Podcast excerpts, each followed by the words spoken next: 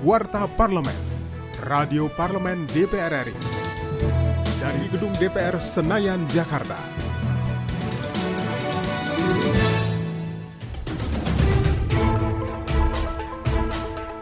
Dalam menghadiri resesi ekonomi, Komisi 11 DPR RI mendorong peningkatan peran pemerintah daerah dalam penyerapan dan penyaluran anggaran pemulihan ekonomi nasional atau PEN.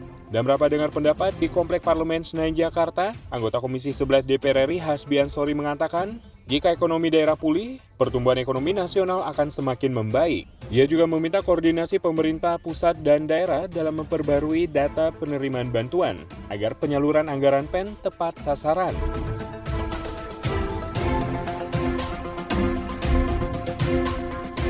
Ketua Badan Legislasi DPR RI Supratman Andi Aktas menyampaikan pemerintah mengusulkan rancangan undang-undang tentang permasyarakatan tidak masuk ke prolegnas prioritas 2021.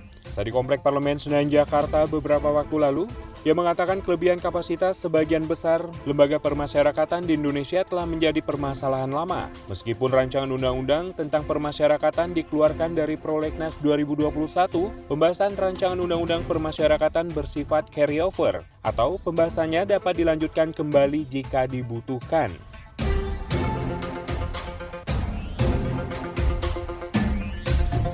Tidak berapa panitia kerja atau panja peta jalan pendidikan Komisi 10 DPR RI di Kota Padang, Provinsi Sumatera Barat, anggota Komisi 10 DPR RI Ali Zahroni menyampaikan sekitar 800 ribu lulusan SMA dan SMK berpotensi menganggur setiap tahunnya karena tidak mampu masuk ke dalam dunia industri maupun pendidikan tinggi. Seharusnya pendidikan vokasi dapat bersinergi dengan dunia industri dan siswanya dibekali dengan keahlian terkait teknologi terbaru. Untuk itu, standar kualitas lulusan vokasi harus masuk dalam konsep peta jalan pendidikan nasional.